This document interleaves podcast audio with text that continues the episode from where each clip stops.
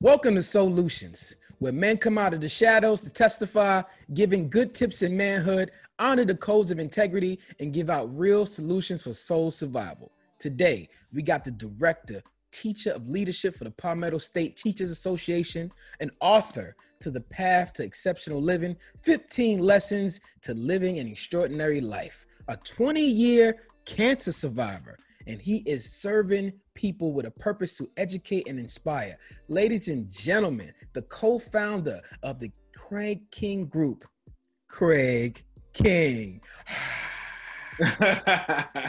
she, my brother, my bulldog brother, man. It, it, What's going on, man? How you doing? Look, man, I'm doing so good, man. Look, I, when you sent me the message about being on, man, it, wasn't a matter of if, it was when. So um, I'm just happy to be here, man, just to share some knowledge and hopefully, you know, something I say can save somebody. So I'm, I'm ready for it. Thanks that's, again. That's why we're here, man. You're giving away some knowledge and you know you can pick it up the rest when Craig writes his book, but he's gonna give a little bit for, away for you today.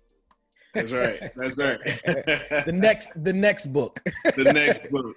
The next book. That's right. Let me ask you a question. Sure. What person did you meet or see that gave you the drive for the man you are today? What defined? Oh, that's easy. That's easy. The man I saw um, growing up, um, every day of my childhood, Thomas Ellison King. Um, my father was the uh, perfect role model for me. Um, I know that's a cliche answer, but oh man, like my dad.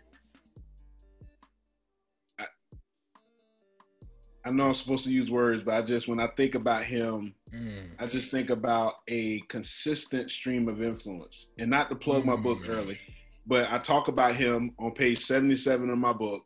I talk about how influence, um, the speed and price of influence, and how influence can happen in a singular moment when you meet somebody or by chance occurrence or over a consistent um, length of time. And so my dad, Thomas King, had a consistent stream of influence over my life. And so when I think about the one person, the one man that I um, have come in contact with or that I think about that made me the man I am today, it's my father. I'm a spitting image of him. And I as I get older, I see Sheen, I see how um, some of the things and lessons that he put into me naturally comes out.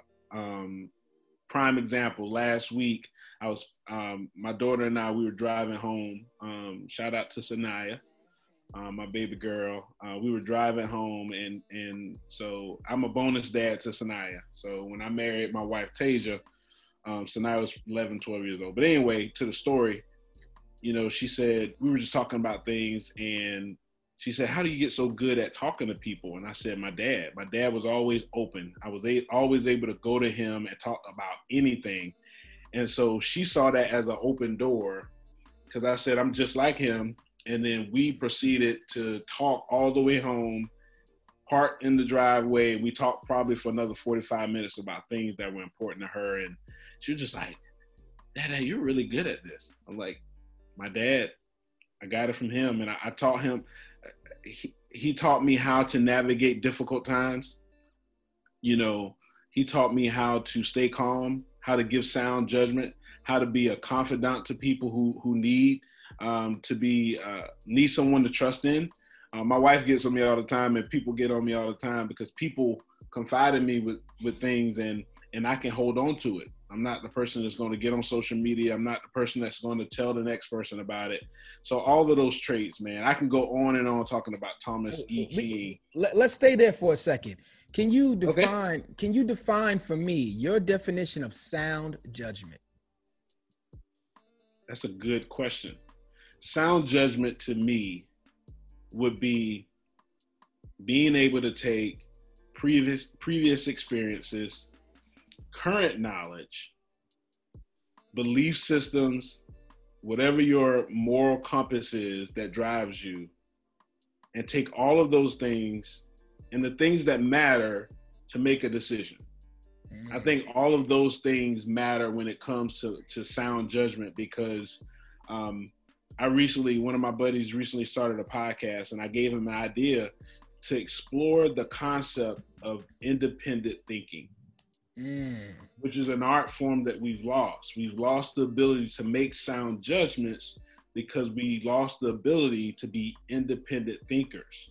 We are swayed so easily to to um, this side or that side because of an article we see on social media without reading the article or without researching it, without using our own belief systems. We just sway one way or another. Um, and so I think the art of independent thinking has a lot to do with sound judgment because um, when you can think for yourself, when you can use your moral compass, the things that make you who you are to make decisions in your life, you'll find that you make the right decisions, not perfect decisions, not always the right decisions, because you know we make mistakes as humans. But I think when it comes to sound judgment, those are the things that we need to consider. Um, and independent thinking is a big part of that. You know, outside of survival, a lot of men are pressured to be people they are not. Mm-hmm.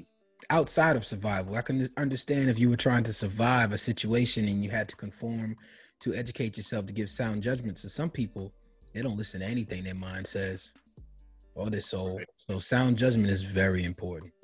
Yeah. Do you have a vision board? I have done a vision board. Do I currently have one that's active? In tr- full transparency, I don't have a full vision board that's active, but uh, my wife and I, we actually completed one last year that's still in our closet. So when we walk in to the left, we have a vision board that we completed with my church that um, that has some of the things that we want to accomplish um, in our marriage, in our home, as parents. And so, um, an active vision board I don't have, um, but I, I realized something, Sheen. Vision boards are important, right? They're they're, they're good. They're objects. They're they're physical things that um, usually at the beginning of the year or whenever you do it. Usually it's typically at the beginning of the year where people put vision boards together um, but one thing I've found that is a constant vision board for me uh, are life experiences. Um, and, and those life experiences become somewhat of an abstract vision board um, that if you're in tune to it, if you're in tune to those things that are tied to your vision, you're constantly thinking about them. For example, one thing that I know is on our vision board in our closet is getting out of debt and my wife will tell you I check my bank account three or four times a day. I look at my budget sheet three or four times a day because I'm always trying to find ways to accomplish that vision of getting out of debt. So it's more than just a board that I have at home. It's very active um, in my life with my experiences. That's amazing, brother. That is amazing. When you think about those things and put those experiences together, and it becomes universe talk, right? It becomes yeah something that that has developed. Secret. Let let the secret, right? The secret. Let's That's talk right. about your book and the goals yeah. that you set for that. Tell me when you sat down to write this book, what were you thinking? What gave you so many people have a hard time just starting. So yeah. tell me when did you start? Like when did you mm, put the pen to the paper? So it had to have been when I started because it was such an organic experience because I wanted to write a book. I mean, since I was in Orangeburg teaching, and um, I always wanted to write either a leadership book, a memoir about my life experiences, or some type of leadership book. Um, and so I couldn't decide the the angle that I wanted to go. So in 20, I would say 2015, because it took me about three three years to write my book. Um, I just started writing. How many years did it take you? Three years. That's good. Okay. Three years. I, I just thought three years. It was very organic. I didn't rush mm-hmm. the process. Um, it took That's me about three important. years. That's yeah, important. I didn't rush the process, uh, Sheem. Um, so it took me about three years to write the book, and the book is called um, "The Path to Exceptional Living: 15 Lessons to Living an Extraordinary Life." And I'm glad it took three years because many of the lessons that came about happened within those three years. Yeah, exactly. So it wasn't like everything in the book happened prior to 2015 when I started writing the book. Some of those lessons actually happened within that time frame between 2015 and 2018 when I published when I released my book in uh, May of uh, May of 2018. And you know the book, the lessons in the book deal with interactions with everyday people, um, my family, friends, strangers, um, actually sometimes nobody. You know, um, be a bridge builder is one of the lessons in my book where I talk about um, how uh, I was walking to work one day at the state house and I took this alley that I knew was flooded. And someone put a mm. bench in the middle of the flood, in the middle of the puddle that normally gets um, flooded really bad, and you normally get your socks and shoes wet. And I took a screenshot of, or a picture of that of that bridge, and I looked back at it and I said, "Wow, like this person put this here because he he had previous experiences of probably getting his shoes and his socks wet." Mm-hmm. But he wasn't standing beside that bridge yelling, saying, Hey, look at me. This is what I did for you. Mm. He put it there, kept going about his business. And then I expounded on that. I said, How many of us are building bridges in our lives for other people that don't have our names attached to it? Like, how, how many? It, it, because now this podcast needs your face, needs your liking, needs you, because this is something that you're putting out for the people my book needs to have my name on it, right? But those everyday things that we can do, those everyday things that we can do for people that we know or don't know that can build bridges that can help them along the way, it, it doesn't need your name attached to it. But guess what the most powerful part of that is, Sheen? Talk to me, brother. It's still part of your legacy. Mm. Even if the world has no idea your name is attached to it your leg your legacy can have your name attached to certain things, and that that might be a difficult concept for people to grasp. If it's my legacy, then people need to know it's with me. No. Who said Not legacy had to be popular? The, huh? Who said legacy had to be popular? Come on. Come on. Talk to the people. Talk to the people. I think that's where humble comes in, right? Humble comes right there where you leave your legacy if you're not looking for popularity, but your legacy, you know what it is. And you know about the, the way you walk and talk because your confidence know what you've done for people. Right. And I lived in that realm within the artist community. I've done a lot of things for artists that I didn't publicize, that I don't talk about. Because there's no right. need to. Because that moment was for them. Right. And only them. Right. So so yeah, it, so my book was is is a great book, easy read, and and this is something anybody out there, any um, young men or seasoned men out there that are uh, or just people in general that want to write a book. One thing I will say is don't cheat the process, and you and you will find that piece of advice from anybody in any industry, any any successful person will will tell you don't cheat the process. And when it comes to writing a book, don't cheat the process of having an editor, a book coach. Shout out to Tamika Sims, who lives right here in Columbia, who's my writing coach. Um, she shut me down plenty of times. She she pushed me, um, and so I am proud of my entire book. It has no errors. It reads easily. But guess what? If I didn't have that writing coach pushing me and holding me accountable, it would not have been because you know we can produce work, right? Now, when you're artist, when you're artist, that's different. You don't want anybody critiquing your work. But when it comes to literature and you putting out written word for for people to read, she shared something with me. She said, "Craig, you want this book to be read by someone that easily can be easily read by someone in South Carolina, Australia, Hawaii, Mexico, Africa." Bigger picture. Right. You you wanted to have that, and so um, she opened my eyes to a lot of things um, when it comes to grammar. You know, as a teacher um, by trade, you know, when I gave her my raw manuscript, she, I was just like, you know what, she's gonna make a few grammatical errors here and there. Swish. She, she, she did a free uh, five page uh, sample uh, editing before I um, hired her, and bruh, she just opened my eyes. And too much grammatical that, errors, right? errors, grammatical errors, and just flow. Yeah, a lot of it was flow. It was definitely grammatical errors, but but mm-hmm. also flow. So um, those grammatical errors will sneak up on you because you because the way yeah. your your brain is wired, the way you write and talk, you don't think right. there's anything wrong with that because you convince right. yourself that you learned the process. Let me push back on you for a second when you talked about the artist being critiqued. You're mm-hmm. absolutely mm-hmm. right about artists wanting to be critiqued, but they they love a challenge. I think she mm-hmm. challenged you because yeah. being challenged and being critiqued is the line I feel shows if you want it or not. Mm, that's a great point. If you if you critiqued and you get upset and you say I'm the best and walk away, then you're not up for the challenge of being uncomfortable. And you can never be the best without being uncomfortable.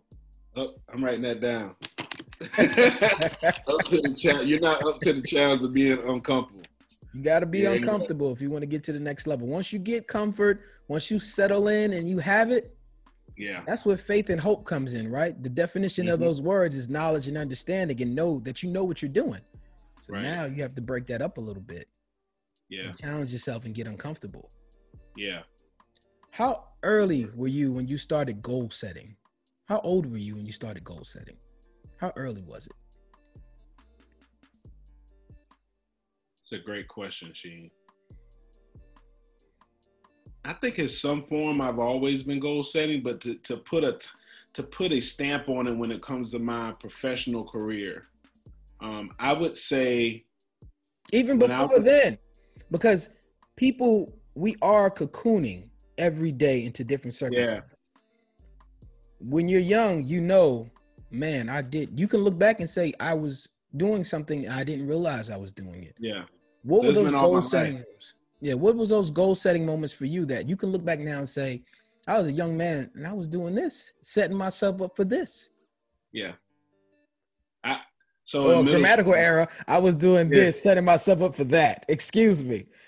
so two, two instances, and and thank you for interjecting and, and providing that perspective on it because we are cocooning and we we are we are learning from our mistakes and and sometimes we don't internalize that as the process of goal setting, right? Mm-hmm. And so, two instances. The first one was pretty funny. So, uh, well, funny to me still. So, middle school, they had this rule at my middle school, which I still think to this day was a silly rule, but it was a rule and I broke it. So the rule was our our sixth grade class, our seventh grade class, um, entire class, all the students were divided in half. So one half of the students had to go to um, lunch first, and the other half went to recess. And then at a certain time, you flip. And so I went the opposite way because I was hungry. I wanted to eat. So I went and I got in trouble, but I didn't think it was going to be like go to the principal's office, three paddles trouble.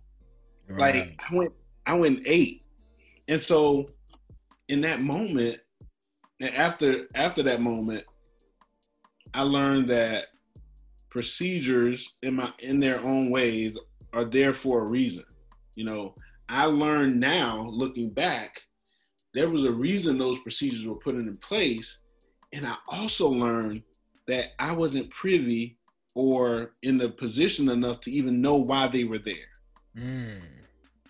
So knowing your place, and I think now a lot of our not just young people, but people in general have a problem with knowing their place and understanding you can't you can't see where everyone else sees a situation because of where you are currently. I was a student. There was a reason why they had that in place. I was punished. Now I didn't agree with being punished, but that was the case. You know, in that situation. Now the second example really changed the trajectory of my my career. So my, you know, I didn't decide I wanted to become a teacher until my senior year in high school. Prior to that, I was going to major in computer science because that's what my oldest brother did, and he seemed to be pretty successful, right?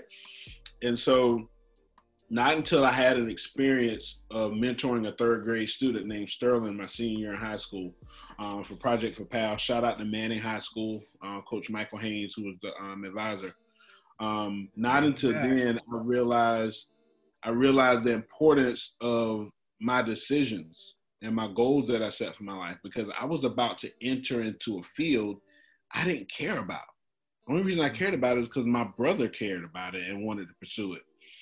And so I realized that my actions, my thoughts, the things I decide to pursue, the goals I decide to set, um, they matter. And so having that experience, um, those two experiences, the latter being a little bit more serious, showed me the importance of goal setting. So, um, Sheen, you pulling some stuff out of me, man. That's good. Like, no, no, seriously, bro. Because usually when the, the questions are asked, we look at them on a surface level sometimes. Um, sometimes we go into the depth, but um,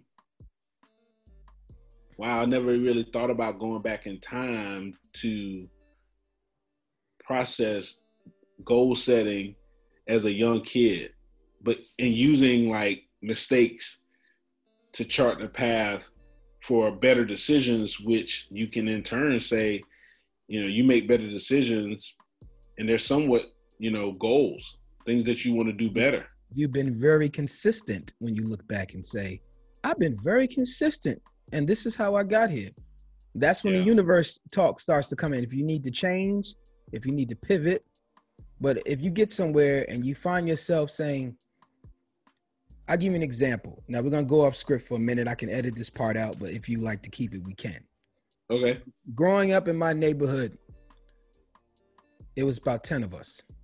I'm the only one that went to college. I'm the only one who survived. Never been shot, never been to prison. Everybody else in that nine have all those things, or maybe both. Right? Mm-hmm. Right. When I was at a hotel in Dubai last month, sitting on a canal, watching the sun go down over the top of the emirate of the of the embassy where where the sheik lived. I looked at a guy next to me who was from Atlanta, Georgia, who was also from the hood. And I said, Why do you think he chose us? Right? Why am I sitting here and, and the rest of my guys could never see this? Mm-hmm. And it bothered me for like a week. So then I started to think about this is before I started even think about I already thought about this show, but I didn't have the name, I didn't have anything. Mm-hmm. Then I started thinking I want to do something about manhood. And then when I start to look back at all the things I've done, even rapping, leading and anything, I was always talking about manhood since I was a kid. And I said, I put myself here without knowing it. And I knew then that these questions I have and the able to talk to anyone I am ready for because everything I put myself through, that my spirit put myself through, in the timing that it did, I am on the right path. Right. I think like I think I think life is about timing, and let me break that down to you. Mm-hmm. You're supposed to. I don't know if you're supposed to go home. Let's say your next option for you is to leave home.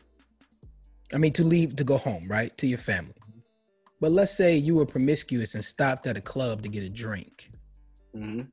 That's not that wasn't in your plan. You did that. You made the choice to do that, knowing that right. you should be going home.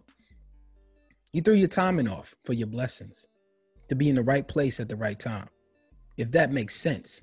Like we are we are where we're supposed to be at the right time, but it's how you're there. Mm. Whether you're the president of the company or whether you're just walking in the door because you spent so much time wasting it. Yeah. I don't know if that makes sense. No, no, it makes it makes a lot of sense. We throw um, our time off for the place we're supposed to be. And I think for the most part I've I didn't do that. But talk to me about your apex in your career right now and where you would like to see if the overall zenith where you want it to be and right now, tell me the apex that you did achieve. So the apex I did achieve and where I see myself going. Yes. Pretty much. Um, so right now, currently, um, multiple apexes, you know, because I don't look at it just professionally. Um, mm-hmm. One, um, I am the husband of an amazing woman. Mm. Like going back to what you said about timing, so if I would have like knowing what I have now and experiencing what I have now with my wife Tasia, um, and our and our daughter Sanaya, if I made the decision to embark in a marriage with someone prior to Tasia and Sanaya, I know the way I feel now with them, that would have been the wrong decision if I would have did it prior with someone else. Mm-hmm. And so now I am experiencing somewhat of an apex you know, we've been married four and a half years, and a lot of people like, oh, keep living, keep living. You're gonna get tired of it. No, bro. Like, no, I made the right decision. Mm-hmm. Doesn't say we're gonna have a perfect marriage, but I made the right decision. decision. So I consider that a continuous apex of my life. Um, I love going home to her and Sanaya. Um, career wise, you know, if you would ask me when I was uh, 2004 at SC State when I was graduating, um, I was going to teach for 30 years. I was going to teach third grade. Uh, shout out to the Bulldogs. I was going to teach third grade for 30 years and retire. And so the seven years that I spent teaching, I was highly successful as a third grade teacher. I was highly successful at changing the trajectory of young boys uh, and girls' lives, mostly African American and brown students. Um, I was highly successful at leading people. I was highly successful at being a fantastic coworker.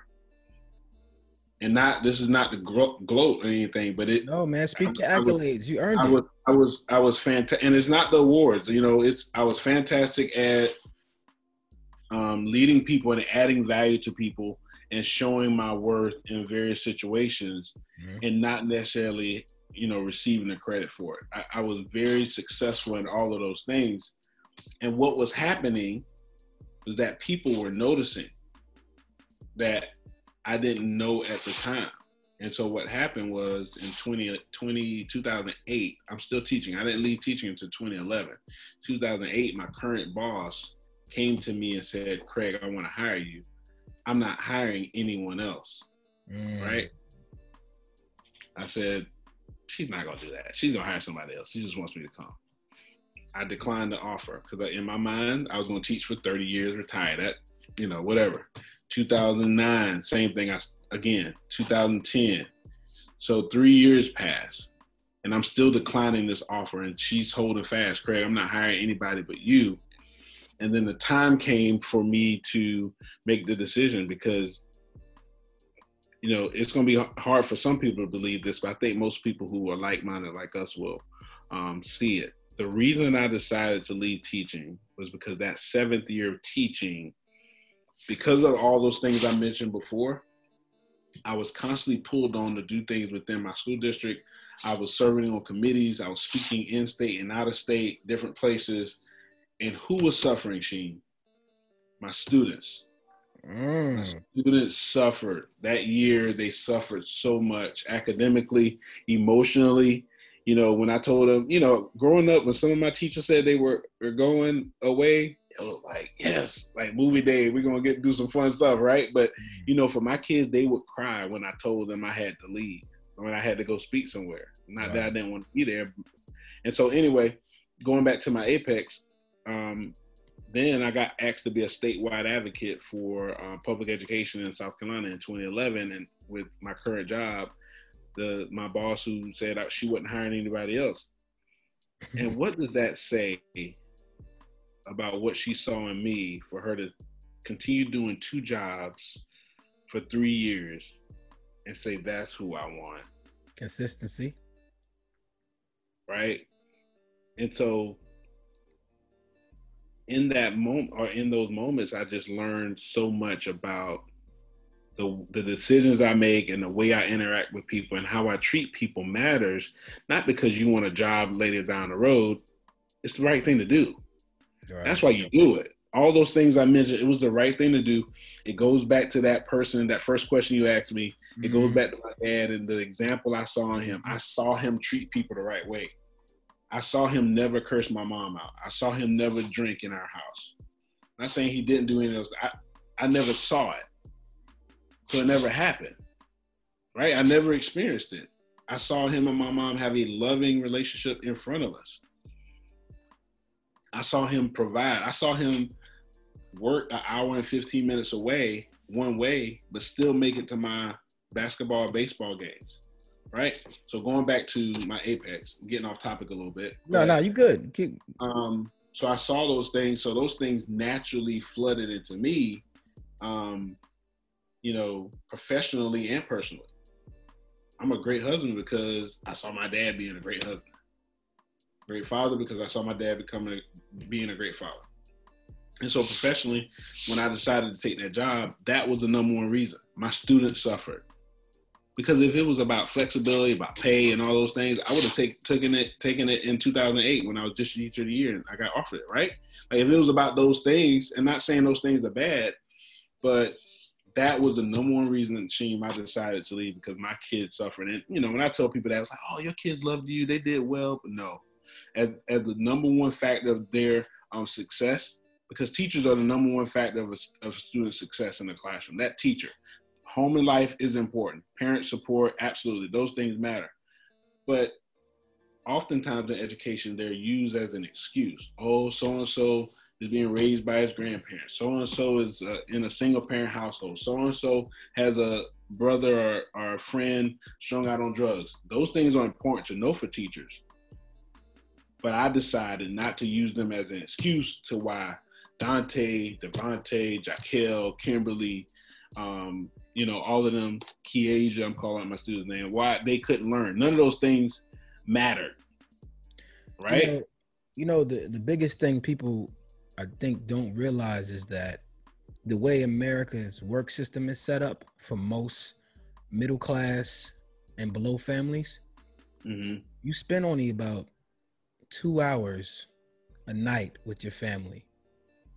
So these kids are in school with you for what, eight hours a day? At least. Yeah. By no lesser, you are kind of a surrogate parent. Oh yeah, I got called dad a lot.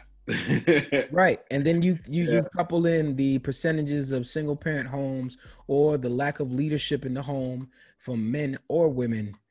People always look for something to look up to, and those things don't matter t- when it comes to the success of those children because right. we can point to multiple examples. So it, it depends on our school system that is fractured right? Our public school system that is fractured in the way we fund our kids and how we treat our teachers. Um, but teachers make the world a difference, and, and, I'm so appreciative of the work that they do every day, man. It's it's just phenomenal as director of teacher leadership to see to witness these teachers doing phenomenal things, and being a teacher myself, because I still consider myself a teacher. Um, knowing what phenomenal teaching looks like and to be able to see it.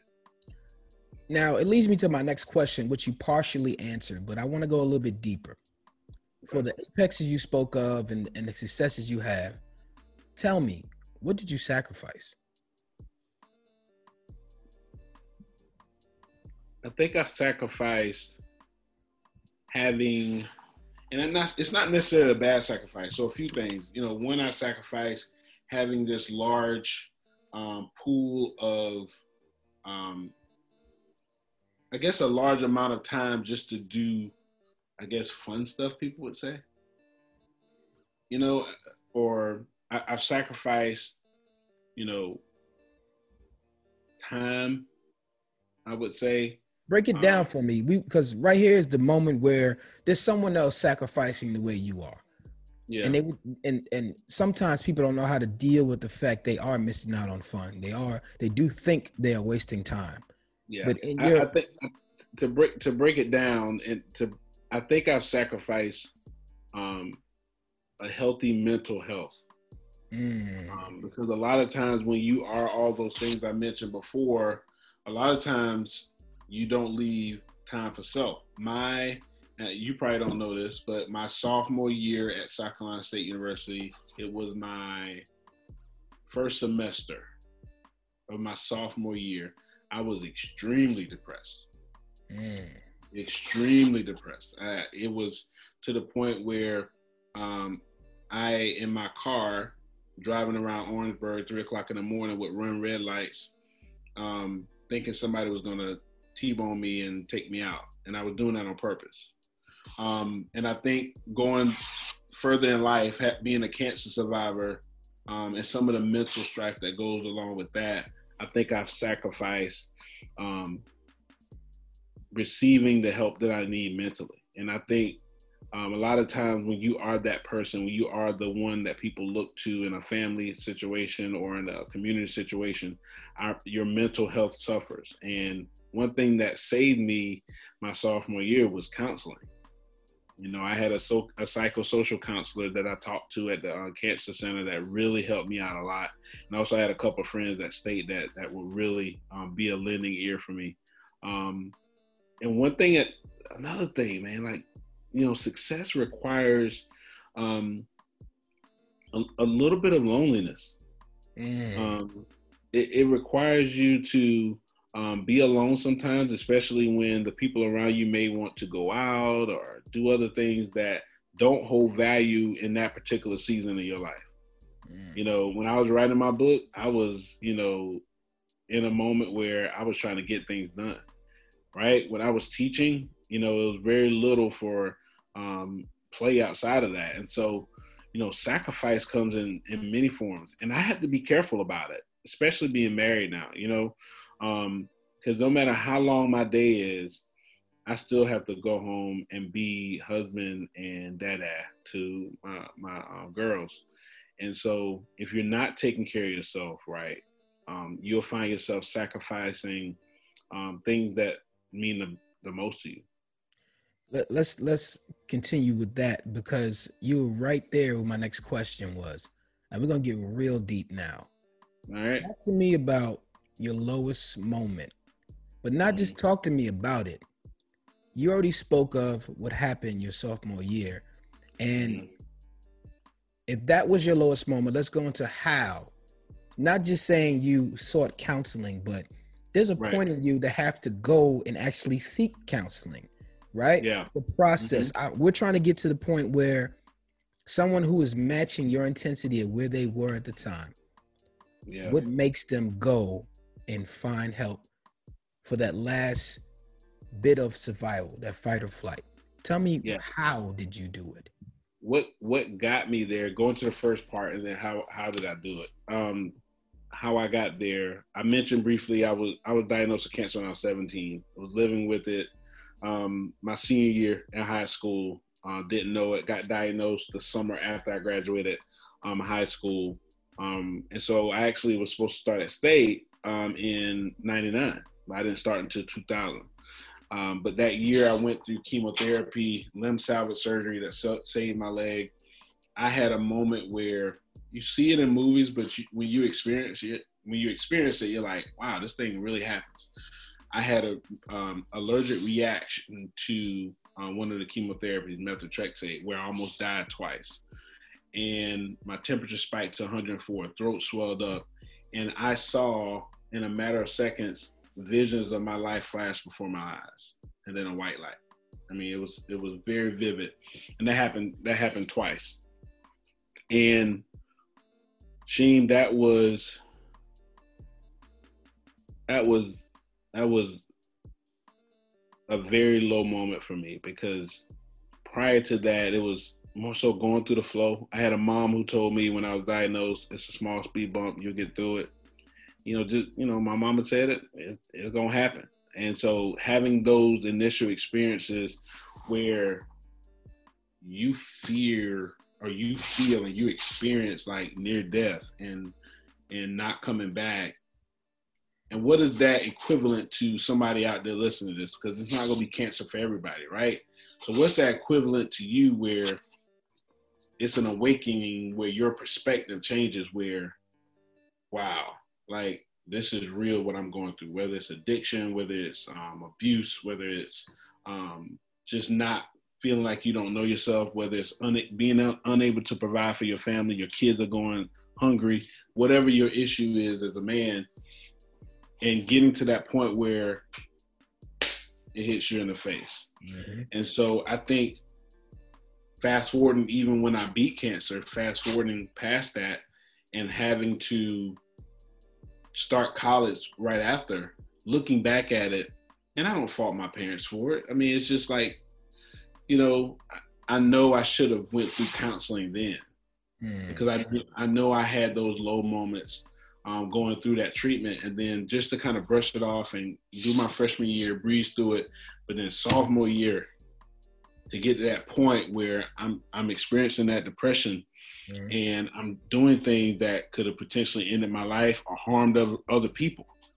That's the thing, right? That I didn't realize in the moment. Like, hmm, if somebody hits me, it's a good chance I hurt them.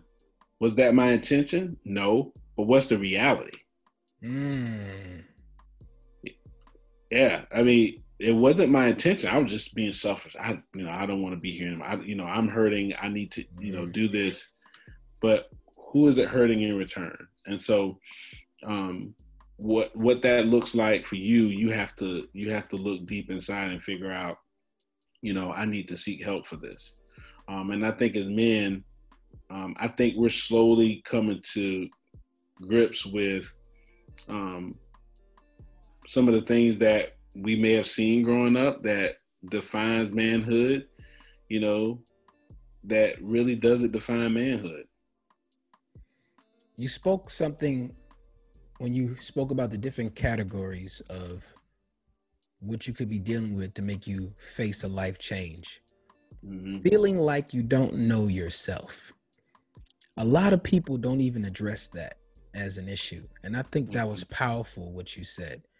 When someone sits there, everything is good or everything could be bad, but you're feeling like you don't know yourself. Mm. That sounds like an out of body experience when you're watching yourself do things you can't believe you're doing right now. Yeah. That's, powerful. It's powerful. It, it, it is powerful. Um, and to, the, the key is recognizing it because we we we make excuses or we find reasons for why we did it. We justify it. Um, but when we're making those active decisions in that moment, when it's out of character, like you said, sometimes it's like an out of body experience experience mm-hmm. because you're actually seeing yourself actively making this bad decision, right? And know the consequences of it. Or or you're in a situation that you don't have control over mm. causing negative results. Or you're not experienced enough to stop it. You'll you'll see it happening and you're trying to analyze instead of stopping. Yeah. And that can lead to some great destruction. Yeah. Talk to me about how important it is to leave where you're from and rebranding yourself. Leaving where I'm from and rebranding yourself your you domain, know, I, where you're from, your circle.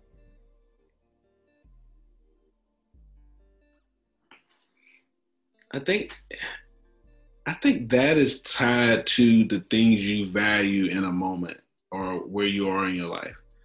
you know, the things I value when I was 20 to 25 are different things that I value now at 39. And so the rebranding happens kind of organically where, you know, life experiences um, people who come into your life, um, people that exit your life that you thought would be there forever. Um, mm. I think all of those things continue to be the rebranding experience that you experience, and you never reach that apex when it comes to that. I just think it's always going to change based on your value system. Um, you know, right now in my life, I believe in, you know, I believe God. I mean, I believe family. I believe um,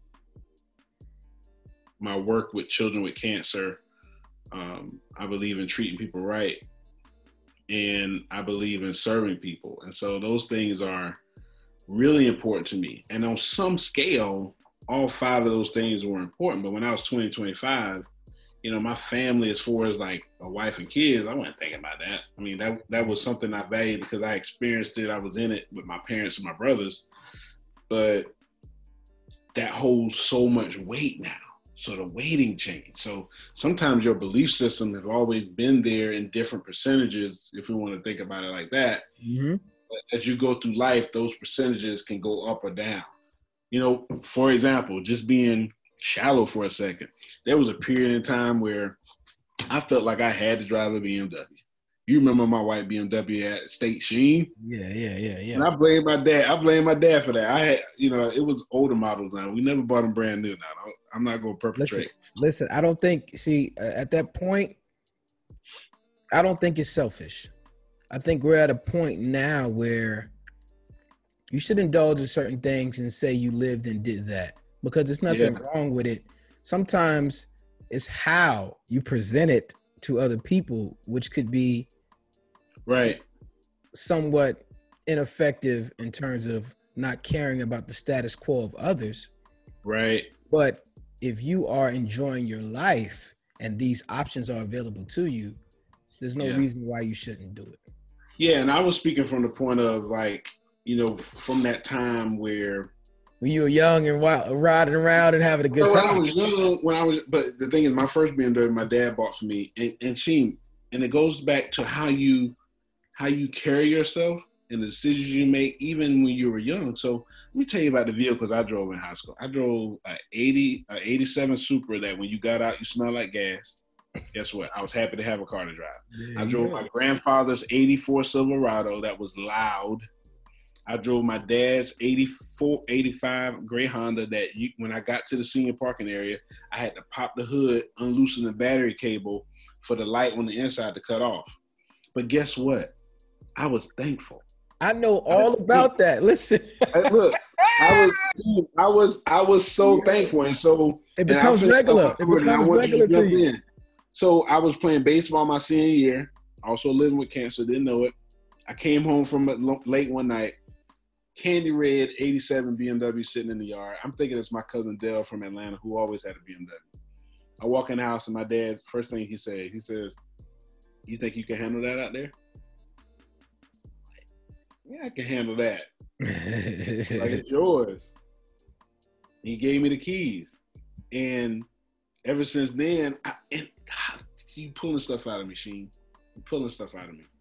I never thought about it like this until right now. I'm about to, for your viewers only, I'm about to pull out a lesson, probably why I was so attached to BMWs, because it was attached to what my dad saw in me and felt that I deserved it. Mm. Like my son, my, my son is driving a car that that when he gets out at school, he's smelling like gas, but he's not complaining. He's driving a loud truck that used to be his grandfather's that has two fuel um, uh, fuel re- reservoirs, but only one work. you know, he he's driving a, a, Honda where he has to unloosen the cable for the light to come on, but he's not complaining. And so I think now, so I had the red BMW, and I had surgery on my leg, and now I got the white BMW, and then after that I got a green BMW. So I think some somewhere in there was a connection to my dad. I, I think I think there was there was a connection to my dad, and I felt like to stay connected to him, even though he was still living there. But it was important for me to carry on that. And so, but then I got to a point now, like, so let me finish real quick. Okay, yeah, yeah. So then I got to now. So so when I right before I got married, I bought a Honda brand new Honda Accord brand new. So I wanted something reliable for my family. So we got married. My wife's car that I'm driving now is not as reliable but she drives it because I want her to be safe. Like when it comes to both of us driving, I need her to be the safest. So she's driving the Honda, and I'm driving a, a car that's loud when you crank it up, has some mechanical issues, but I'm okay. Like I'm not pressed to have the luxury car right now. I'm, I'm getting it. Don't worry, it's coming. It's, it's coming. It's, full, it's, full it's, it's coming, but I'm I'm when thankful. Speak- I don't I don't need that right now because I have some value systems that are a lot higher right now. Safety for my my wife and and knowing my daughter's gonna need a car soon too. You just running me running me through all my questions without even have to ask them because the next thing we was gonna talk about was fatherhood and mentorship, yeah. but let's go back real quick and talk about the BMW thing. And when we talked about our matriculation on things that we cocooned out of every day, instinctively, you purchased the BMWs for a closer connection to mm-hmm. your father. And it was hard to let go. Keep that going. The red one we had to let go because my younger brother tore it up. the white one is still in my parents' backyard now, and I'm I need to sell it, but I'm just holding on to it. And the green one, I had some transmission issues. There wasn't no need to hold on to that. And that the green one I sold right before we got married, and um, you know, I think I felt a deep connection to those BMWs outside of the fact that they were BMWs. Because prior to that, I didn't have a desire to have a BMW. My dad kind of put that in me. Um, but he also showed me how to buy used cars too. I want to talk to you about being a bonus. Yeah, father. man. There, there are a lot of people who walk into that blindly yeah. And don't understand the sensitivity and the psychologically and the psychological value it has, and also in the patience mm-hmm. it takes. I had a bonus dad. And from what I was told, I wasn't very nice all the time when he first came around when I was mm-hmm. young. But speak to me about the level of patience, the things you practice to earn the trust to be honored as a bonus yeah. dad. Yeah, I, I think the the biggest thing I took from being diagnosed with cancer, I realized the people that helped me the most were the people that went through it themselves. And so when it came to that, I talked to guys that were bonus dads that came into a situation that was either similar to mine or not really similar to mine, but they were bonus dads and how you build those relationships. And the number one thing that they all told me in some way was to be yourself. Because if you pretend to be somebody else, who you really are is going to eventually come through. And then, you know, you're going to lose the trust of that person or that child. And so what happened for me was I was able to interact with Sanaya at our church prior to my wife and I even dating. Because when I joined the church and we went to, my wife was dating somebody else. And no, for the people, I didn't break them up. They broke up on their own. I know that's what people always want to go. No, that's not what happened. So nah. I think I think I was thinking that you know God brought the right man to the church. He might have looked at me and was like, "Oh, he cute." No, no, I'm just kidding, man. But um, so I, I I was fortunate enough where I established somewhat of a relationship her prior to that, and you know, Mr. She called me Mr. Craig at that time. You know, so we had a relationship. So it was a smooth, somewhat of a smoother transition. It wasn't like Tasia was like, "Here's the guy I'm dating." Like she already knew. And wait, wait, I must say this, and no to the people at home that think his plan was to get in good with the daughter first. exactly. I, I joined the church because my friend uh, good friend Pastor Sim is the pastor of the church, and I wanted to get involved with the children. He was like, "You need to talk to Tasia. She's over our children's ministry," and that's how it happened. But anyway, um, so yeah, being a bonus dad has has extremely blessed my life um, tremendously. Um, Sanaya is so talented. She's an entrepreneur at 16. She sells eyelash. Hold on, we got a little disconnected.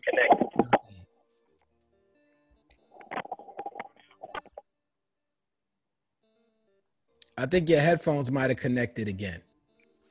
Yeah, my let me. It's all right. I went back out again. You can't. Okay. Sorry about that.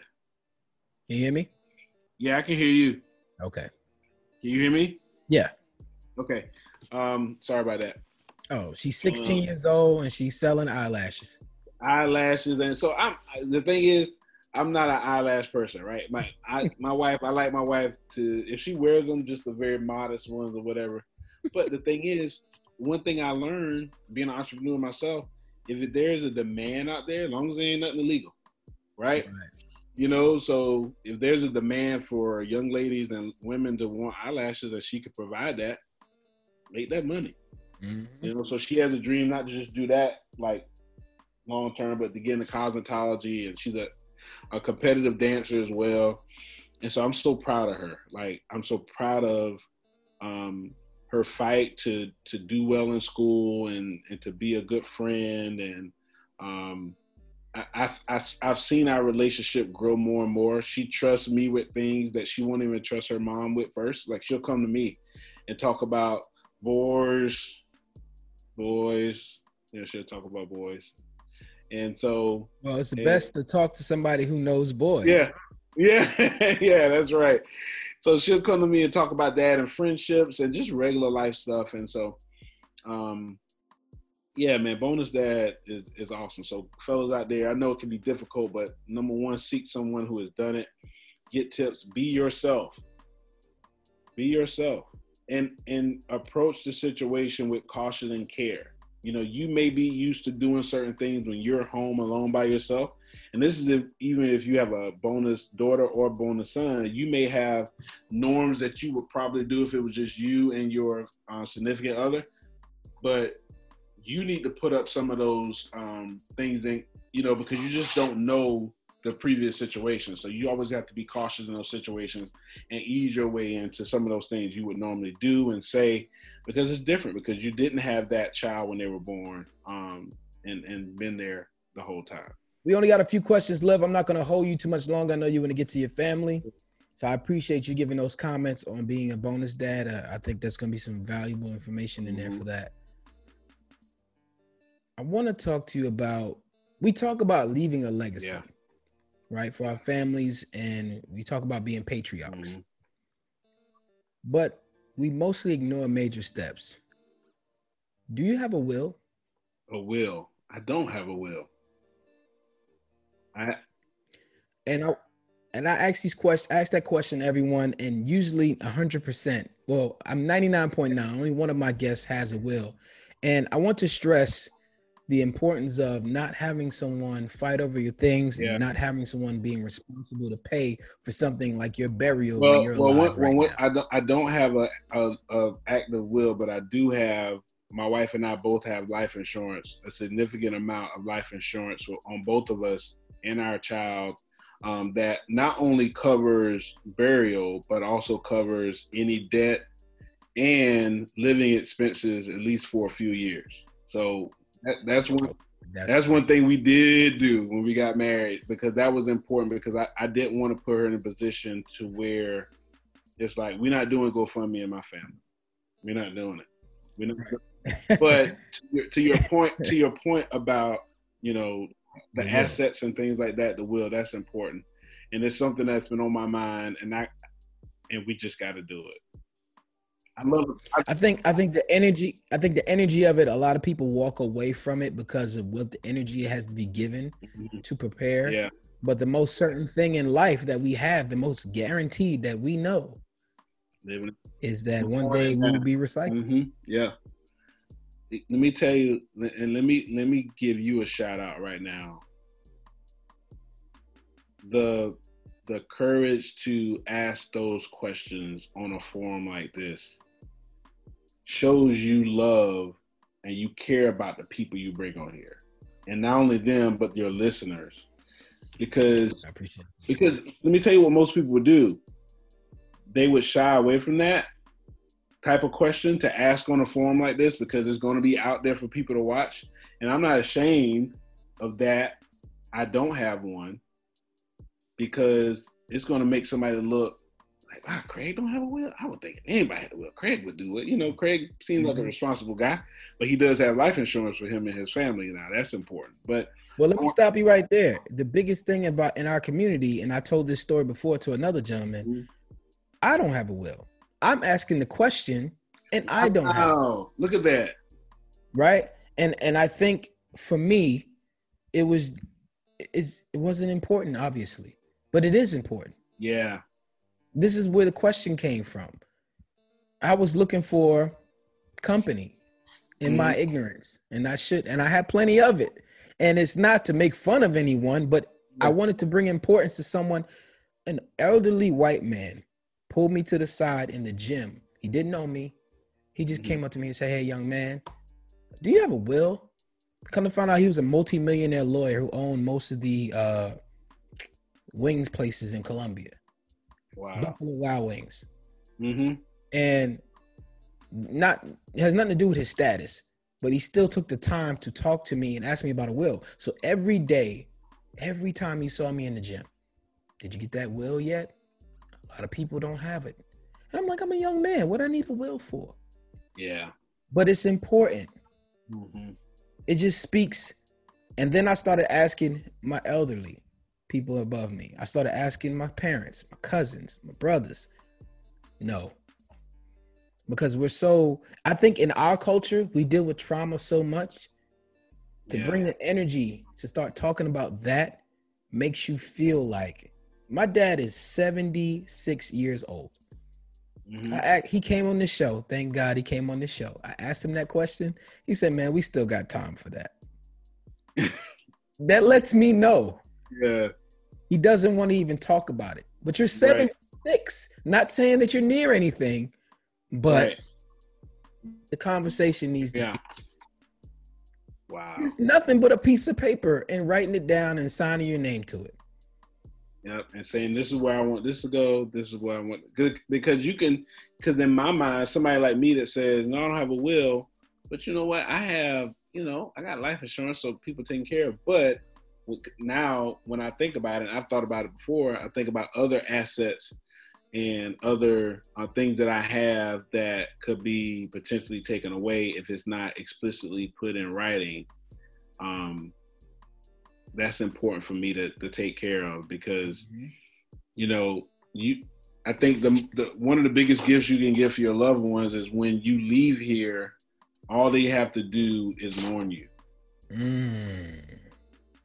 Like that's and that's that's the reason why the level of life insurance that we both got, we got because I wanted her to not have to worry about oh we we got to pull five hundred from here. I got to ask somebody for this. I got to do a GoFundMe. Nope.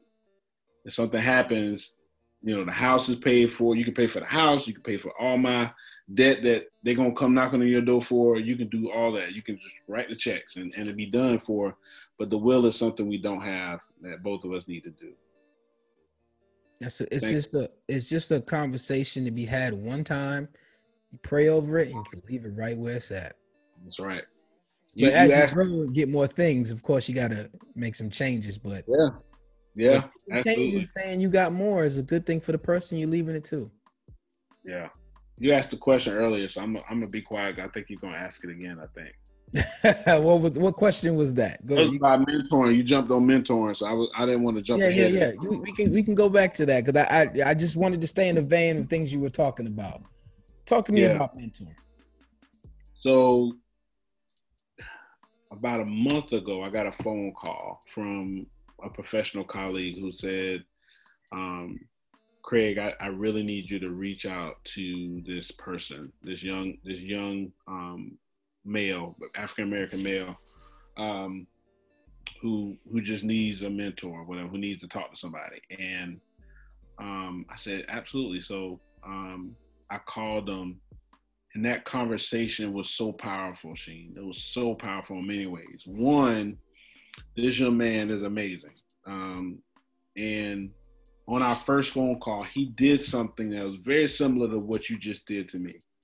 Um, because a lot of times when you reach out to somebody on a cold call or just talking to them and you're, you're establishing some type of relationship with them, you know, there's not accountability there. There's more so of a blanket. Oh, we're gonna get we're gonna get together. You know, I'll call you sometime, whatever. He did something. He said, I said, and we kind of had that, both of us. Well, I kind of I was like, yeah, man, we're gonna stay connected, blah blah blah. And I meant it, but he said, well, let's make it every week, this same time and day. Mm. I was like, wow. Like it, it showed me that one, he he saw value in what I could bring to his life in the season he's in. And two, he demanded accountability. Mm-hmm. Like, don't just call me one time and you know, because maybe some maybe he's been burned in the past with so-called mentors. So right. now, I'm not gonna now on my calendar because you know I I kind of cover his name up, but you know, boom, every Tuesday at five o'clock, it's on my calendar, and we chat, we call each other, and we talk. Now, if something comes up, it comes up, but right. um, it showed me something I always believed about mentorship if you can't do it consistently and faithfully, it's better that you decline. Because I I've been tugged on to mentor so many people and the power of saying no, not saying that you didn't care, but if you can't do it consistently, sometimes it'll do more harm than good if you come into someone's life, kid or adult that you're mentoring and you can't consistently be there um, for that person. I got a question for you. Yes, sir. Now you have experience with mentoring people. Had there ever been a moment where you were mentoring, mentoring, and you weren't seeing a steady increase of their personality or their want to thrive? Did you try a method of a tough love and it not work out? No, because tough love is not who I am. That you know, to, to try and approach that not is not innately in inside of Craig is doing that person a disservice.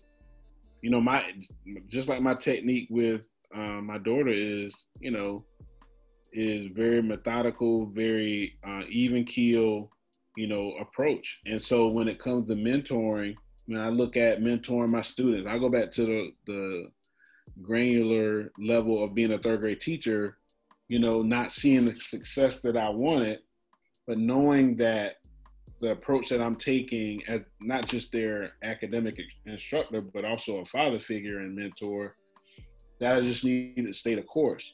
And the thing I had to realize is that change I'm hoping to see may not come in those 180 days that are, that are with me. It may come years later. All right. So to follow up the question for me yeah. is how do I, how do I approach a man I have problems with? Hmm. Um, that's a great question. I think bef- before that approach even happens, you have to be extremely honest with yourself of your intentions of the interaction. Mm. Because sometimes the issue you have with a person, it's not even worth you having interactions with them. Right. Now, if it's something that going that is going to affect your livelihood, your family, your money, things that are important to you on a daily daily basis, mm-hmm. and that person or that man is causing conflict in those things that you're responsible for, you have to figure out why am I approaching this man and my intention? Because things can get heated if you approach it the wrong way, even if you approach it the right way. tell me how how would you approach it? If let's say this person was something you okay, let's give a scenario. You work for someone. You don't mm-hmm. like the mm-hmm. way they speak to you, you don't like the way they talk to you. How does a man approach that to another man, knowing that he can possibly lose his job and it costs his family an income? knowing that that the vitriol of of, of accountability. Yeah, people don't like accountability, but if you demand it, I've learned I've learned to love it. I, I love it too, but when you demand it from your your to to to be received and given, yeah. So so people run from it. Well, sometimes it's all about the build up, the build up to that because if you are approaching another man about a situation where there was no relationship prior, you're pretty much doomed from the start. Mm. You're doomed from the start. There was no, um, there was no addition to that person. There was no value added to that person. There was no influence, no positive influence to that person.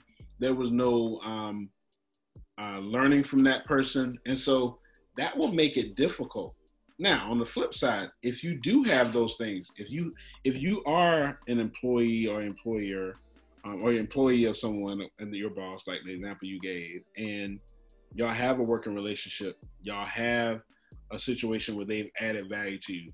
For example, you know my current my current boss, um, she, we and her have a, a great working relationship. So I've come to her with things that I needed to change within my role here at um, PSA. Give you a prime example. Two years ago, I'm being paid to be a lobbyist, right? I'm a lobbyist, director of governmental affairs for PSTA. Two years ago, I'm comfortable enough to come there and say, Kathy, I can't do this anymore. I I, I, I can't do this anymore. I'm, I'm going to finish out my, my year of doing it, but I can't do it anymore. And because of the value that was added by me to the organization and the value she saw in me, mm. it was a situation where she was able to say, fine, you can transition into this role. What do you want to do? And I was able to say, well, these are things I like to do. And I'm, I'm able, I'm actually able now to organically grow the position that I'm in now in the way that I see fit. And so it's, it's all about those relationships. And, and I'll be honest with you, Sheem, I've never had that experience, so it's hard for me to answer that. No, no, that's a great answer. But listen, you just helped a lot of people. You look at the situation and then you first analyze and have a sound judgment yeah. establishing the value you have in that relationship. Because mm-hmm. if it mm-hmm. doesn't have a certain level of value, then you'll fall on deaf ears. That is a great answer. sometimes it might not be worth addressing. Like what yeah. value that person and and that's personal relationships. Mm-hmm. Like and and going back to mentoring, like I have mentors. One of them, I was right before you call. One of them is shout out to Kobe Wilkerson. I don't know if you know Kobe. Kobe is an author, and I actually was able to mentor Kobe through this book process. He he talks about me in his foreword. Well, he wrote that book in a week, and so Kobe, yeah, he wrote it in a week. It's a great book, man. Um, and you know, Kobe holds extreme value to me. Ron Harvey, guru leadership here in Columbia and across the world. Um, John Maxwell, leadership um, coach those people are people I check in with constantly. I check in with them. They check in with me. They check in to see how I'm doing. And so that constantly iron sharpens iron, that accountability. You know, if I'm not on my A game with something, them calling me out. Um, one of my good friends, Rob, Rob was at state with us. I don't know if you remember Rob Taylor, but he, you know, I wrote about him in my book. Um, he has this thing called Rob Logic where you got to read the book to get it, but he just he just takes everyday situations and just makes you think about it. Like he didn't tell you what to think, but he questioned the way you think. Right.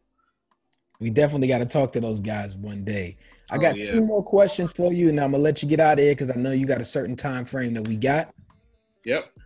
These next two questions, but one of them is a question. The other is just about an affirmation that I'm trying to get started for my brothers who come on the show. Okay. So two questions in the affirmation. Should there be a basic training program for men in impoverished societies, skill traits given outside of school?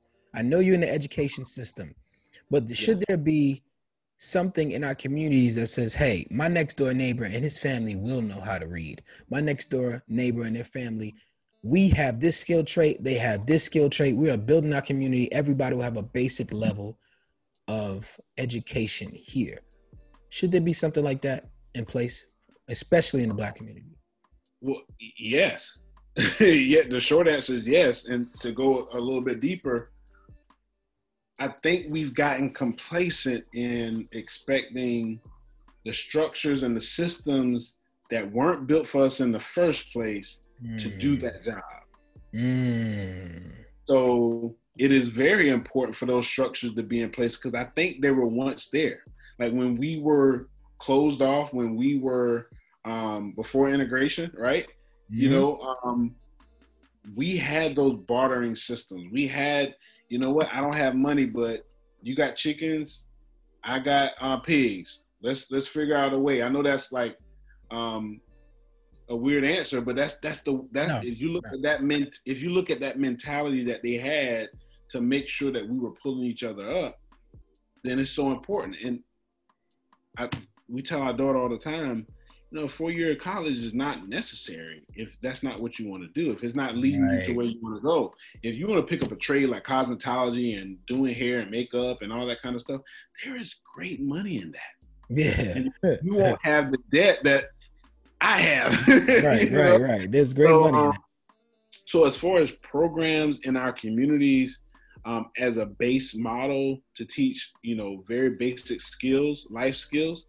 And and and one thing I found, Sheem, is that just regular, just some of the abstract things that I was afforded because of my upbringing, just the abstract skills of um, communicating, problem solving, critical thinking, um, remaining calm in situations, how to how to go through steps um, to make the right decision um, in addition to making sure that you know people in the community know how to read um, and do basic math and and some of the technological things that we have now with technology the the basic part of that is so crucial now the mode to get there right i think now, we were, using assets is one of the modes i don't mean to cut you off but i just want to put this in perspective in columbia in south carolina where i used to live Mm-hmm. The library system is one of the most hidden gems. They have everything at the library. They even have 3D printers. 3D printers. Like if you're a hip hop artist, you can go there and record your album for free. For like, free. Like for every, free. everything and, and state of the art. We're not talking in every library across the city of Columbia. I'm sure pretty sure across the state of South Carolina. Yeah. Now everybody can't get to the library when you live in rural country. Right. But you can create a library with your neighbors. You can yeah. get there are blueprints out there. We got to start mimicking and stop creating so much. Yeah. My sister-in-law works at the one downtown, man, and she's always saying like, you know, there's so many resources. Like even if you need help with your resume and stuff like that, because she does that kind of stuff with the library and so many people don't take advantage of it. If you're an author, they have an authors club where you can get your book featured.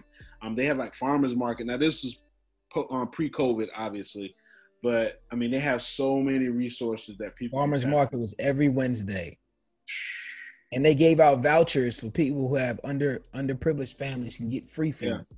But no one yeah, ever so, came to get the vouchers. So a lot of times there are resources out there um, but but one thing I learned, and and this is not to this is not to diminish anybody, but there's a reality that you know some people don't want to move up, they, not up in the so socioeconomic, but some people don't. They're so stuck and they're so used to this is what we've always done. Sometimes you have to to get them here first like they have to believe that they can reach certain things and do certain things because they'll psych themselves out because their mother or father couldn't do it or didn't do it. That's why I spoke to you about how important it is to move away where you're from and rebranding yourself. Yeah. Validation from your partner. It's like you win a championship when you found the right man or woman to be with.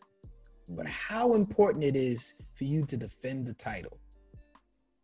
Are you competing to keep your wife's attention? Am I competing? I, I, it can seem that way, but I think you end up. No, competing. I think you should. I think you no, should. No, no, no. You you should, but I think you end up competing with the versions of yourself as you go through a marriage. Ooh. So yeah, they're outside forces. They're outside. You know, there are other men outside of you know outside that she interacts with, women that I interact with on a daily basis. But at the end of the day, it's competing with those versions of yourself. And I'm not saying this what I'm about to say is 100% true, but more than likely, the version of yourself that was dating and marriage is probably the version as far as the energy that you put in that you want to maintain throughout your marriage because let's be honest as you go through years some things fall off you know you get home tired last night prime example i didn't realize i did it until my wife was asleep like i came home i was tired i got home like 8 45 and she was already asleep i didn't want to wake up i realized like i didn't kiss her when i got home Mm. I was laying in the bed. I realized I put everything down. I got something to eat. She was doing work in the bed or whatever, and you know we spoke to each other. It wasn't like oh, not nothing like that, but I I always do that. Don't forget to defend the title, brother. I got to always defend, so I always have to compete with the the versions of myself. So the, the part of me in year one that was always that was rubbing her feet at least once a week. Mm-hmm. Now when the last time I rubbed my my wife's feet?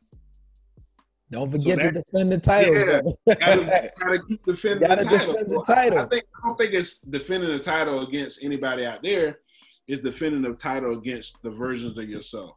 I love that answer. Finding finding the best version of yourself, whether whether it's dealing with the emotional, physical, and um, spiritual um, parts of of your marriage, defending the title with, with the different version of yourself, man. That's that's a good question, man. Now that leads me into my final affirmation that I want to put on you. And it's a question also, but I want to talk about it. And you once again have segued me perfect into it. I mm-hmm. came up with this thing called operating at 100%. It is a daily test for yourself and an overall average of the way you live in your life. For example, I came up with five things I broke it down in percentages that are subjective to how you feel about yourself. Now, one would be purpose, health, confidence, money, and knowledge. And for me, the highest thing I have is health. And then I have confidence second.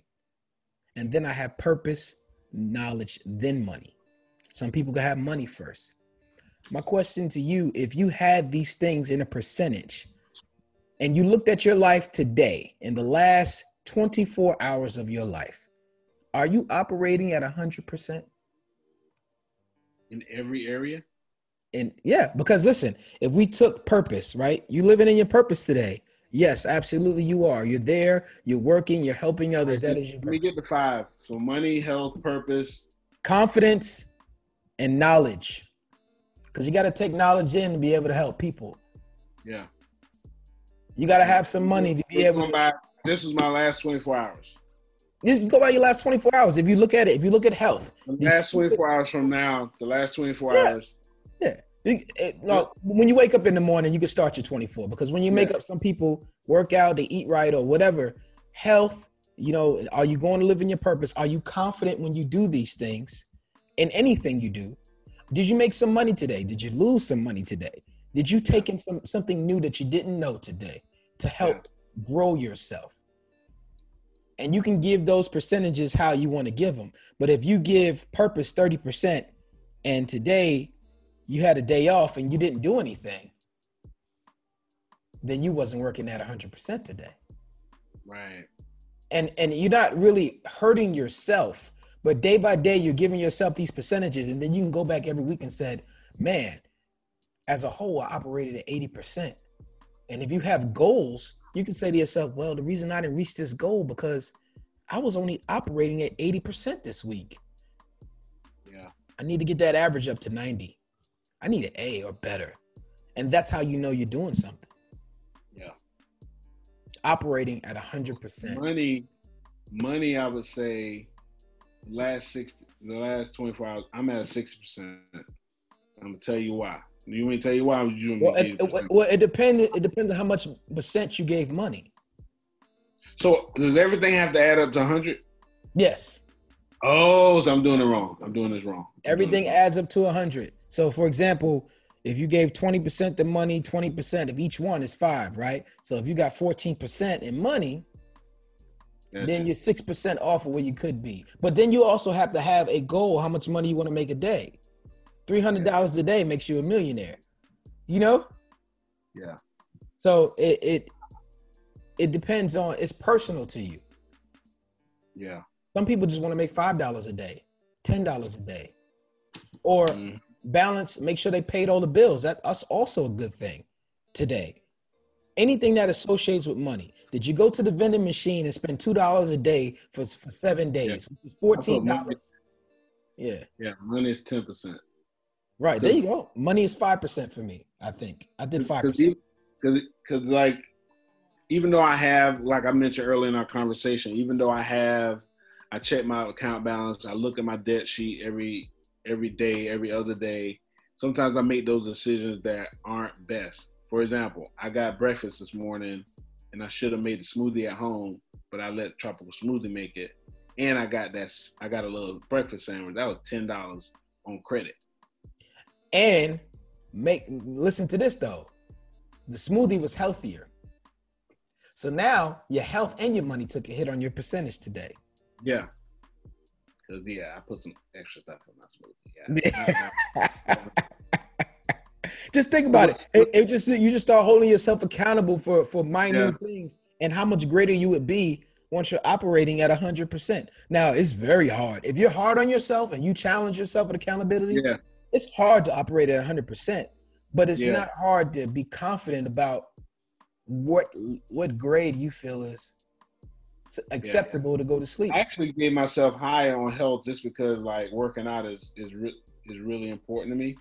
Mm-hmm. I got some health goals I'm trying to reach. So I put forty percent there. There you I go. put twenty percent on purpose. I put twenty percent on purpose just because like I think about things I should be doing a lot, but I don't always do them, and sometimes um, I just don't do them. I don't really have a reason why I don't do them. I just I just don't do them. I get lazy. Um, and and even though I, have done all these things and I do a lot of important work, I like watching TV sometimes, man. Like I find a good show. I ain't think about my purpose. I ain't think about giving back. Lovecraft Country. About, I like Lovecraft Country. I haven't started that one yet, man. But oh, I, I like a good TV series, man. I like a good TV series. But Purpose 20, Confidence 10, man. And I, I know that seems low, but I I do have confidence in what I do. And and but surprisingly enough, sometimes I still doubt myself and wonder if it's enough, if I'm doing enough. See, um, this is why it's subjective. You challenge yourselves and you challenge yourself in the area you know you have problems with. And that's yeah. the percentage you want to get up because the way you live your life and the way you don't give up on people, your confidence is a given 10% every day. But yeah. what about that 40? You know what I'm saying? Is that a given? Yeah, but but you know what's what's crazy, Sheem, is my perception of my confidence is 10%. But I think for the people I interact with, they probably think it's much higher than that if they had to give it a percentage. Right. That's why this is subjective. Yeah. You know how you work. Know thyself is the key to everything. Yeah. Yeah. It, excuse me, 20% for knowledge. That that rounds me out to 100%. I think my biggest focus is like health. Like, you know, I've been I've been really focused on trying to do better healthy wise. Matter of fact, me and my wife, we just started um, talking about meal planning just to make sure our portions are right. Um, so we're gonna start doing that next week um, because it helps. You know, it helps with portions. It helps help health wise and being able to do the things we need to do. So when you at the at the end of this thing, right? When you look at the percentages, you then start to break it down by detail on what mm-hmm. you did to create the percentages. So having meal plans underneath health is a check mark for a certain amount of that percentage. Mm-hmm. Drinking water instead of soda is a certain amount for that percentage. Exercise yeah. instead of sitting down and chilling is an mm-hmm. exercise is a, is a right for that percentage. So I just right. wanted to put that put that out there for all my men that we start operating at 100% and there's nothing they can do because when you speak about your father being the biggest influence in your life, to be honest with you, I have gotten my father was the biggest influence in my life from all my guests. But in reality, in media, that is not reflected that black fathers even do anything for us. So the biggest thing I get out of my first question is the same answer. And that speaks volumes of what's really, really going on. There, there are more fathers there than the media wants you to believe, or that society Absolutely. wants you to believe. Absolutely. And, and they're they're they're there in very unique ways. Absolutely. Like the way my father was there is not the same across the board for everybody else. But that doesn't mean his his impact wasn't um, as good or their impact wasn't as, as, as powerful. So yeah, man, absolutely. Thank you, sir. You are now part of the Silhouette Boys Club. It is people like you who move in the shadows to help people like me shine. Ladies and gentlemen, please give it up for Mr. Craig. Please tell them where we can find your book. Tell them where we can find you, and speak on it, Mr. King. Absolutely. So you can stay in contact with me on social media at CQ King on Instagram and Twitter, or and Craig King Group all together on Instagram and Twitter. Follow both pages. Um, my my book can be purchased on Amazon. Uh, the the Path to Exceptional Living, uh, 15 Lessons to Live an Extraordinary Life, Extraordinary Life on um, Amazon, or you can go to my website and purchase it, and I can have a signed copy for you um, at CraigKingGroup.com. So I uh, would love to connect with you. Uh, email address is info at craigkinggroup.com. So reach send out to that, me.